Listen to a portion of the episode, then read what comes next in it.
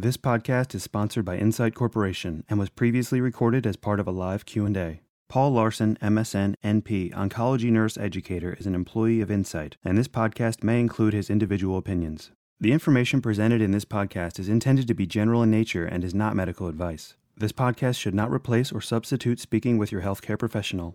Your healthcare professional is the best source for medical information. Always consult your care team with any questions or concerns regarding your individual medical condition.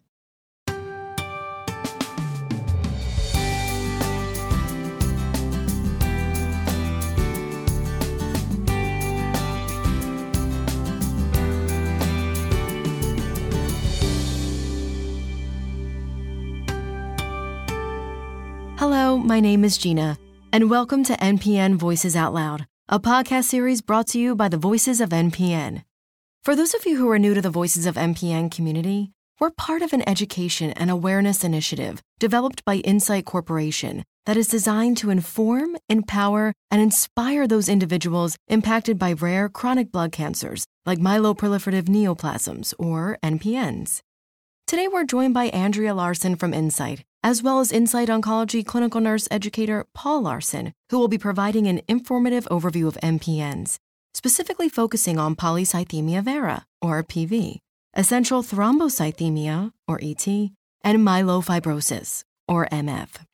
We'll also be discussing the importance of tracking your MPN over time and why this can be so critical to advocating for your own health and informing truly meaningful discussions with your care team. Before we get started, I want to remind our listeners that this podcast is not medical advice and should not replace a conversation with your healthcare professional, who is the best source of medical information about your individual diagnosis and management plan. So now, let's hear from Andrea and Paul.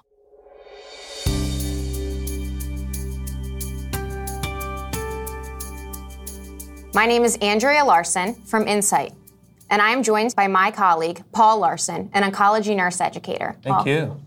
Whether you're a patient or a caregiver, we would like to talk to you about the importance of tracking your disease, identifying trends within your disease, and assisting you in talking with your healthcare professional about those trends and how your disease may be changing over time. Paul, in case we have people who aren't yet familiar with MPNs or who may be newly diagnosed, can you please provide us with a brief overview?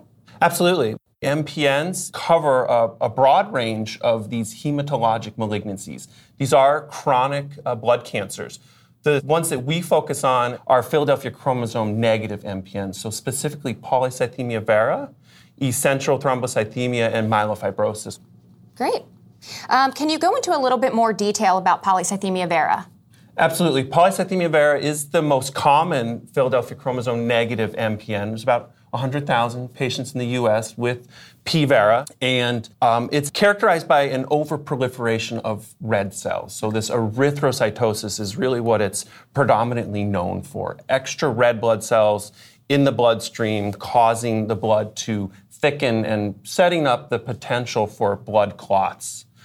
It is potentially going to have an impact on other cell lines like the white count and the platelet count, but traditionally, most people with polycythemia vera, you focus on that erythrocytosis. Great. And can you talk a little bit more about myelofibrosis, please? Myelofibrosis shares some similarities with P. vera in that it is a Philadelphia chromosome negative MPN, but it has some very distinct differences where even though there's this myeloproliferation, the bone marrow is overproducing cells. P. vera and myelofibrosis certainly have a lot of overlap in terms of symptomatology, itching, fatigue, achiness, okay. and um, sometimes sweats and some of these other MPN symptoms that we're going to talk about that are so important to track. Sure. And then can you just talk a little bit about essential thrombocythemia? ET or essential thrombocythemia is the um, other Philadelphia chromosome negative MPN that we're talking about. About 80,000 cases approximately in the US, a little bit more common in women than men. P. vera, a little bit more common in men than women. And it is also a myeloproliferation. The bone marrow is overproducing cells, and the blood becomes too thick with these extra cells. In ET, there's a, a focus and emphasis on platelets or, or megakaryocytes, or what they see in the bone marrow. And so in ET, the patients will have a, a pronounced platelet count. The goal is to reduce their risk because by having this extra high platelet count, they are at a higher risk for blood clots. About a third of MPN patients are diagnosed through symptomatology. Another third are diagnosed through uh, just routine blood work. So that kind of points to how some are more symptomatic than others. And then the final third are diagnosed through an event. Obviously, the biggest thing that we want to prevent in MPN is these blood clotting events. And so some patients are diagnosed because they had a heart attack or a stroke or a deep vein thrombosis, one of these blood clotting events.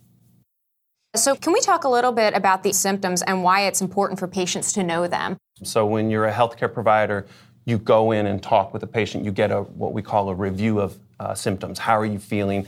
You know, activity level. Are you more active, less active?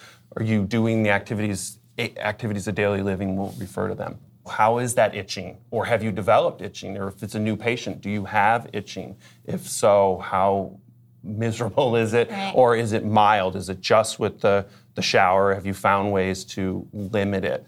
Tiredness is uh, the most common MPN symptom or fatigue. And uh, in terms of its evolution, certainly we, are all prone to having good days and bad days. Um, but you want to have a sense for is my fatigue getting worse? And why is that? Are you doing less? Are you missing more events, more social and family events? Are you less active? Achiness, uh, bone pain is a symptom. And then symptoms related to the spleen are a, a real hallmark of some MPNs, very much so myelofibrosis. And the spleen is a important organ in our left upper quadrant, very much involved in our immunology and our, our blood. And in this myeloproliferative state, people can have an engorged spleen. The spleen can get large, and the technical term for that is splenomegaly. And that can cause abdominal discomfort, aches and pains. As it's getting bigger, it can cause early satiety, or you fill up really easily when you eat, and that can lead to some weight loss. So, spleen related symptoms are a, a, key part of the MPN 10 assessment. So, Paul, do patients always experience an enlarged spleen? They don't always, and it may be to a varying degree. So some people have very significant splenomegaly, some may have mild to moderate splenomegaly, and probably just as importantly, uh, or maybe even surprisingly, some people aren't aware that they have splenomegaly. Some people have symptoms of fullness, achiness. Other people are completely unaware that their spleen is big. It should not go below your rib cage, and by definition, any spleen that is below the rib cage is splenomegaly. Your healthcare provider should be percussing and palpating your spleen. If they are not successful at doing that, perhaps you have a, a larger abdomen. Ultrasonography can evaluate splenomegaly, but really a physical exam will usually suffice to have a sense for what's my baseline spleen, what's my baseline splenomegaly, and is it getting better or worse? I know some of the feedback that we hear are um, patients tend to not necessarily recognize some of their symptoms. Um, they almost feel like maybe it's a sign of them getting older. Can you can you touch on that a little bit? It is unfortunately common for people to attribute their symptoms to something else. Oh, I'm aging, or I have this other. I'm too stressed out at work, or or my my home life. And a lot of times, in hindsight, uh, people realize that these symptoms are directly related to this um, malignancy. So it sounds like their quality of life is really affected. It can be, very much so.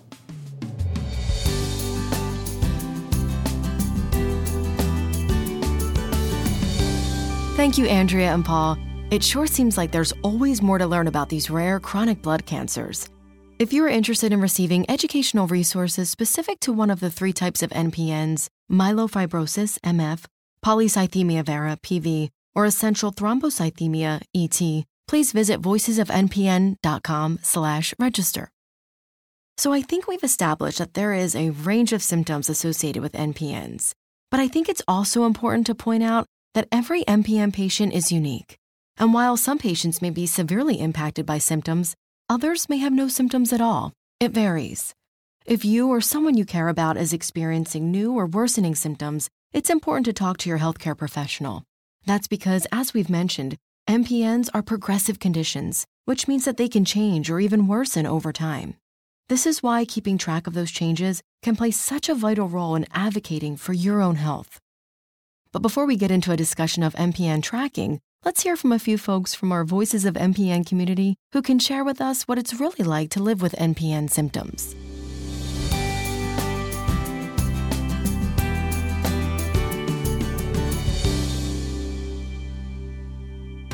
My name is Wilma. I just thought I was overworked when I was diagnosed with polycythemia vera. I kept having dizzy spells, couldn't come up with complete sentences. As the disease progressed, I started feeling more pain.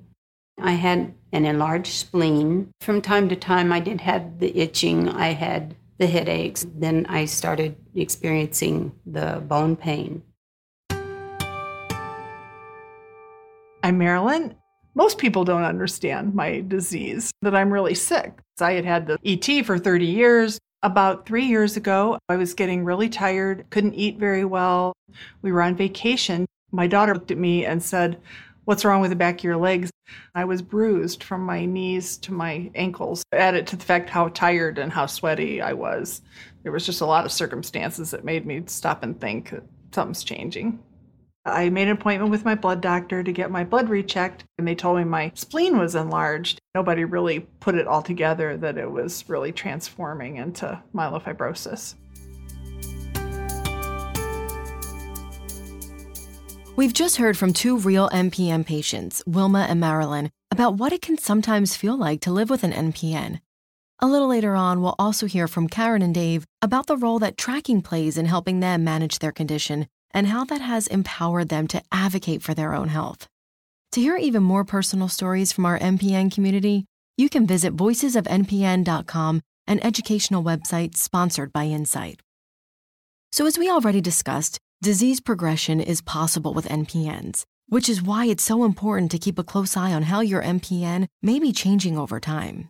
That's not just specific to symptoms, but also other aspects of your MPN as well, like changes in your blood counts, as well as an increase or decrease in the need for certain medical procedures.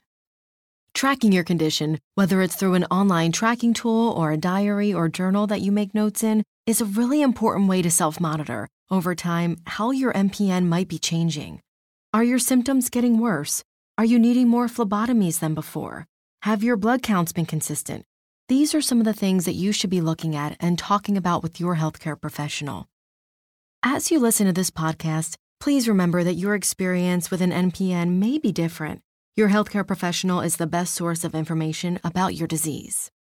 Now let's go back to Andrea and Paul, who are going to discuss the key benefits of tracking your MPN.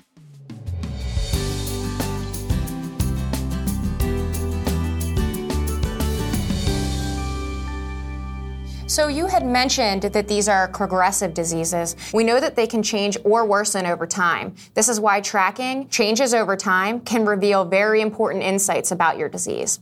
They're not going to go away, unfortunately, so they have the potential to evolve right. and transform even.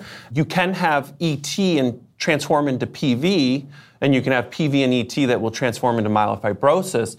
And sometimes a sense that when that's occurring, symptomatology may be evolving or changing, and that's one you know reason why we're emphasizing the importance of tracking your symptoms and these trends because it could be a representation of some change in your disease status. And so we definitely want to encourage patients to have a not an obsessive uh, watch on their numbers, but a healthy understanding of what they are, a good sense of what their baseline is, and to note any significant deviations in that because okay. that may prompt um, further investigation and it would be something that should elicit discussion with their healthcare provider. So, uh, what should MPN patients be tracking related to their condition and why? The healthcare provider is going to be very keen on your counts. So, you want to have a healthy understanding of those, but uh, and they're going to get those from the lab and then they're going to review them and discuss them. And if numbers have changed dramatically, that warrants discussion and potential further investigation. But the symptoms are really going to be key for the patients to report on their own because your healthcare provider really cannot send to the lab a, a symptom panel, right? So that's your job to track these on a scale of 1 to 10. How has your fatigue changed over the last 3 months? If you have pruritus or bad itching, has it gotten better, worse? And a scale 1 to 10 is an ideal tool to use it used to be a three or four, now it's a six or seven. That's clearly a worsening symptomatology. And then that's really your job to report as a patient, and then it's the healthcare provider's job to assess why that may be and potentially investigate and make um, interventions. So, earlier you had mentioned the importance of tracking blood counts. Can you talk a little bit about what some of the health trends patients should be looking for when they're tracking their disease? So, I mean, the key thing with your MPN is what did it look like at diagnosis? So, if you know what you were presenting with, what was your hemoglobin, your hematocrit, what was your platelet count, what was your white blood cell count? and then tracking that. And so your job is just to have a healthy sense of where they are and be able to bring up a discussion if they're changing dramatically. Sure. So, how about tracking different procedures that are frequent for each of the three MPNs? For example, Sure. should patients be tracking the frequency of phlebotomies that they may be having if they have polycythemia vera? So having a sense for how many phlebotomies you're having. If you used to only have two or three a year and now you're having four or five, why is that? And sometimes the healthcare provider is not aware. They're doing their visit with you and, and having a review of systems, but not completely aware of your flow of these procedures like phlebotomy or transfusions in um, myelofibrosis. And um, in essential thrombocythemia, it's very rare and atypical to have a um, apheresis procedure, but they would want to have a sense for how often they were doing that. Can you talk maybe a little bit about the importance of using online trackers or how they may be effective when tracking your disease? I think it's just something that keeps it all organized in one place, you know, in your pocket with your device. If you're old fashioned, pen and paper is fine, but sometimes that's harder to remember or to transition if you're, you're going from uh, different sites of, of clinic. Um, certainly, some people will enter things rather methodically and have charts and graphs, but just having a sense for what's your baseline and then being able to track these trends. Sure. And so there are some wonderful tools online that one can use now. It's just convenient and easy, so why not use it?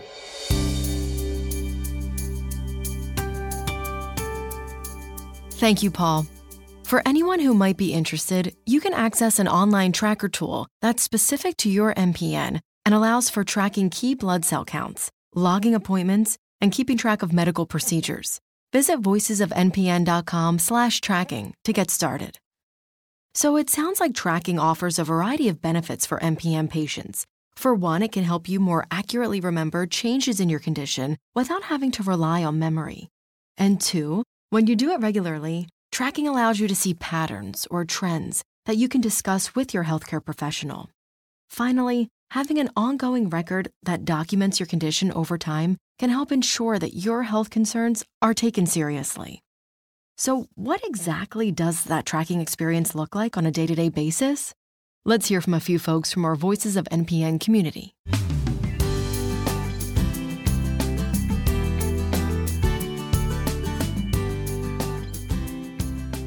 My name is Karen, and I have polycythemia vera. When I visit the doctor's office, I make sure that I have a copy of my labs in my hands. I have hard copies of everything.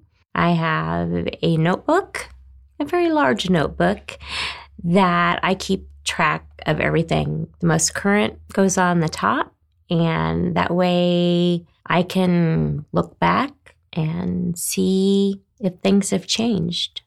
The benefit of keeping track of all of this information is to really document your journey, to see where you've been and where you're going. It's almost like a journal, a diary.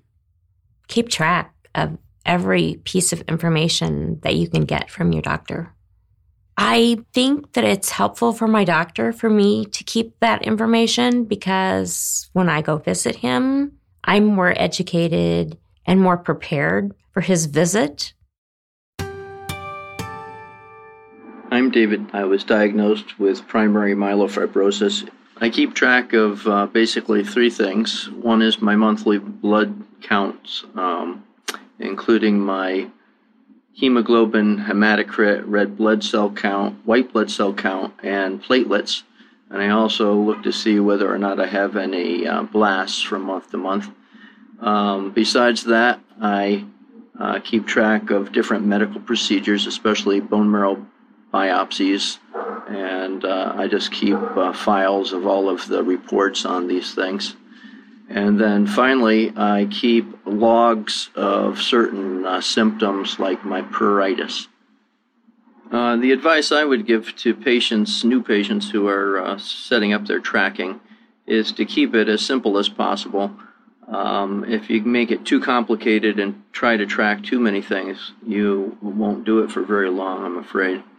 Uh, besides that, you need to make sure that you track uh, when things happen. So uh, as soon as I get the numbers back from my blood tests, I sit down and enter them into my tracking.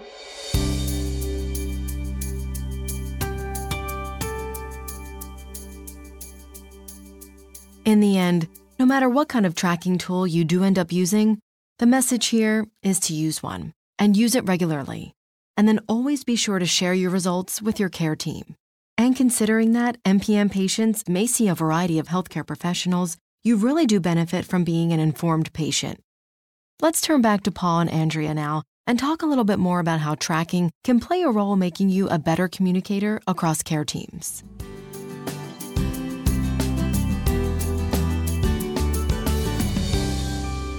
A common phenomenon in, in this day and age with chronic conditions, and they're transitioning from one healthcare team to another. So, a well informed patient is ultimately going to lead to better care because the, that patient is going to really be able to advocate for themselves to their healthcare team.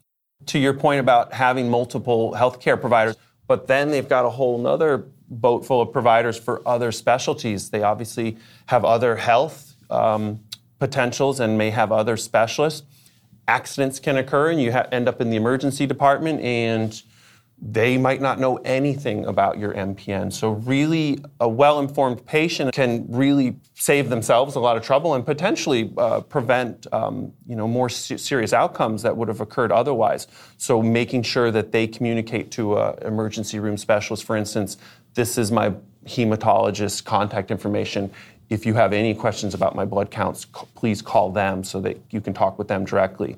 If they're going to the dentist and they need routine care, or perhaps something not routine, uh, an intervention of some form, please talk to my hematologist first. Bleeding and blood clotting is a risk with these diseases. Going in and doing procedures raises that risk. So, making sure all these providers and specialists communicate together.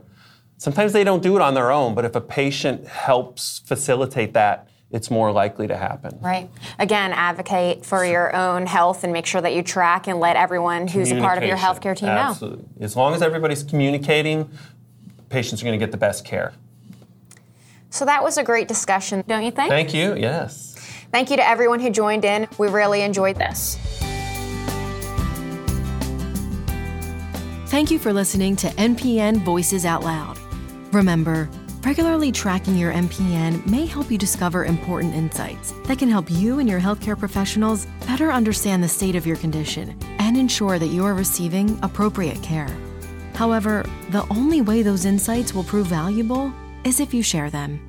Be sure to schedule regular visits and conversations with your healthcare team. And remember, the more open and honest you are about how your MPN is affecting you, the better you and your healthcare professionals can find the management approach that's right for you. It looks like that's all we have time for today, but be sure to check out our other podcasts at www.mpnvoicesoutloud.com. Thanks for joining us today and allowing us to share our voice with yours in support of the MPN community. This podcast is sponsored by Incyte Corporation. Voices of MPN is a registered trademark of Incyte. Copyright 2020, Incyte Corporation.